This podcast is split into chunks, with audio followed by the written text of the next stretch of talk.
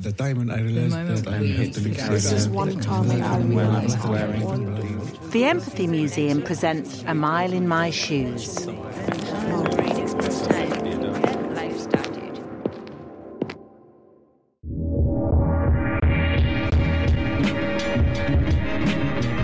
From Boldface and Women in Prison, this is Down the Rabbit Down Hole. the rabbit hole. Rabbit Hole. A series of letters and the personal stories from three women Who access services at the Beth Centre in London. That's Rita and Elizabeth, and I'm Angel.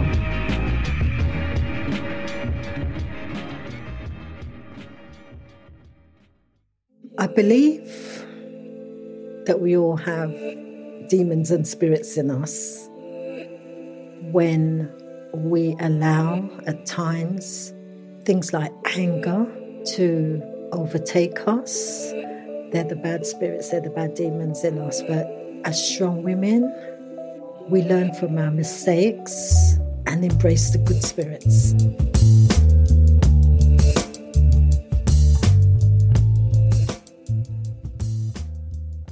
Hi, my name's Angel.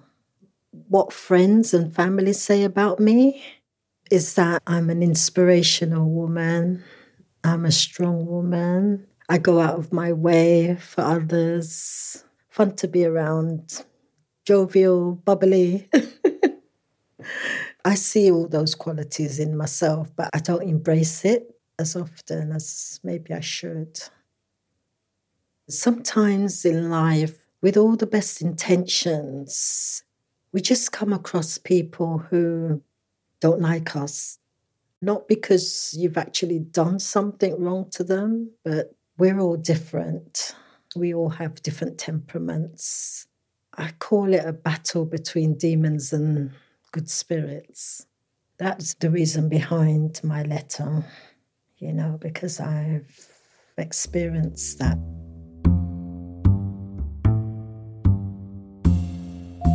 Life has taken me all over the place. I've never been in prison, but I have been in a police cell.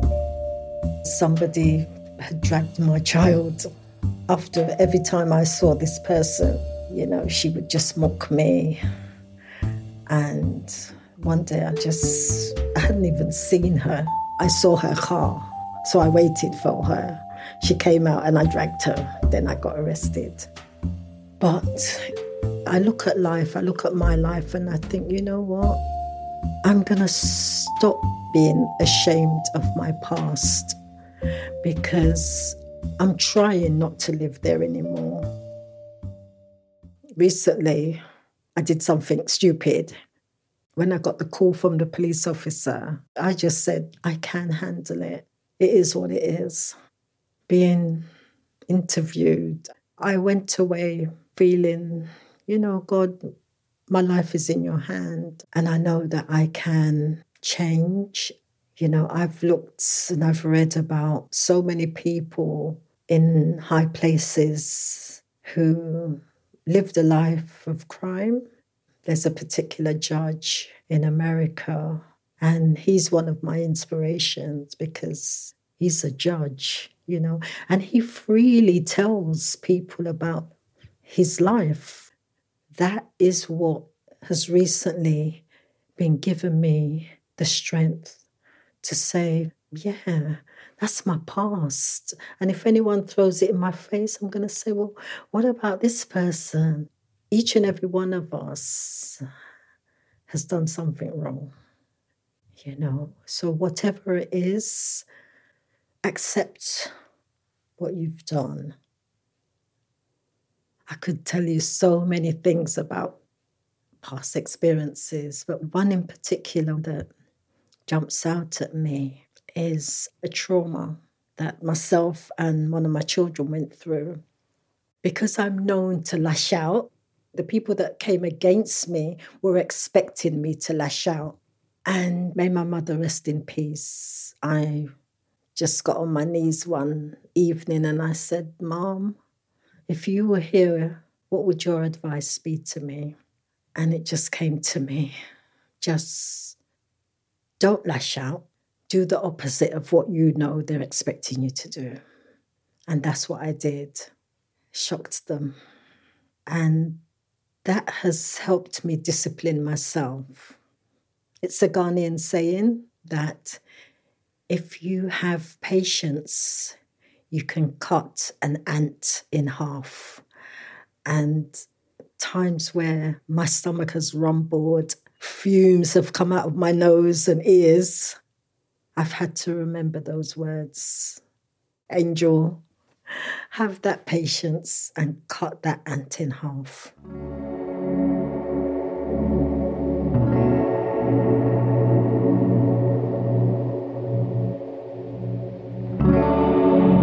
As a child growing up, each time I got home from school, I would knock on my parents' door, and nine times out of ten, if my mum didn't answer, I'd open the door and she would be on her knees by her bed praying. And I'd be listening sometimes to the words coming out of her mouth, you know, and sometimes I'd be rolling my eyes thinking, oh, mum's always praying. But when I lost my mum, I realized the significance in her prayers. I realized the significance in the gospel music that she played every day. I've inherited that. The best part of me comes from my prayers. I like to think that my faith in God, you know, has brought me this far. Growing up, I remember a particular day, my mom went to the phone box to make a phone call. And when she came back, she came back with a mother and six, seven children in tow. She had found them by the phone box, and the mother had been kicked out by her partner, ended up on the streets. And my mum brought her home and the children, and they stayed with us until she sorted herself out. And I often ask my mom, you know, why do you do this for people? You never get any thanks. And what she would say is, Angel, whatever you do, just make sure it's from your heart because one day God will see you through. Through what you do for someone else, God will meet you at that point of need. It's a seed that my parents sowed in life before they departed. And that's the seed I want to leave for my family as well. I'm a mother of six beautiful children. I have 11 grandchildren. I grew up in a two parent household. And I often say to my own children, I don't know what it's like for you because I didn't experience what you're experiencing. One of my sons he would always call me mummy man, mummy man, mummy man. So I said to him, you know, why do you call me mummy man? And he said, well, mum, for as long as I've known you, you've always been both mum and dad to us. And later on that day, I thought about his words and I thought, wow, that is the strength that my children see in me as a strong woman. And they will carry it forward. Each and every one of us has strength in us, no matter what you've done in life. By going through something negative, you're strengthening yourself that, yes, look at me now. That was my past. This is my future. That's what I would encourage anyone listening to the sound of my voice today. You know, just find something positive. You're still alive there's room for change. I really wish I could meet you all, you know, just to give you all a big hug and to say, you know what, it's going to be okay. Just do the best that you can.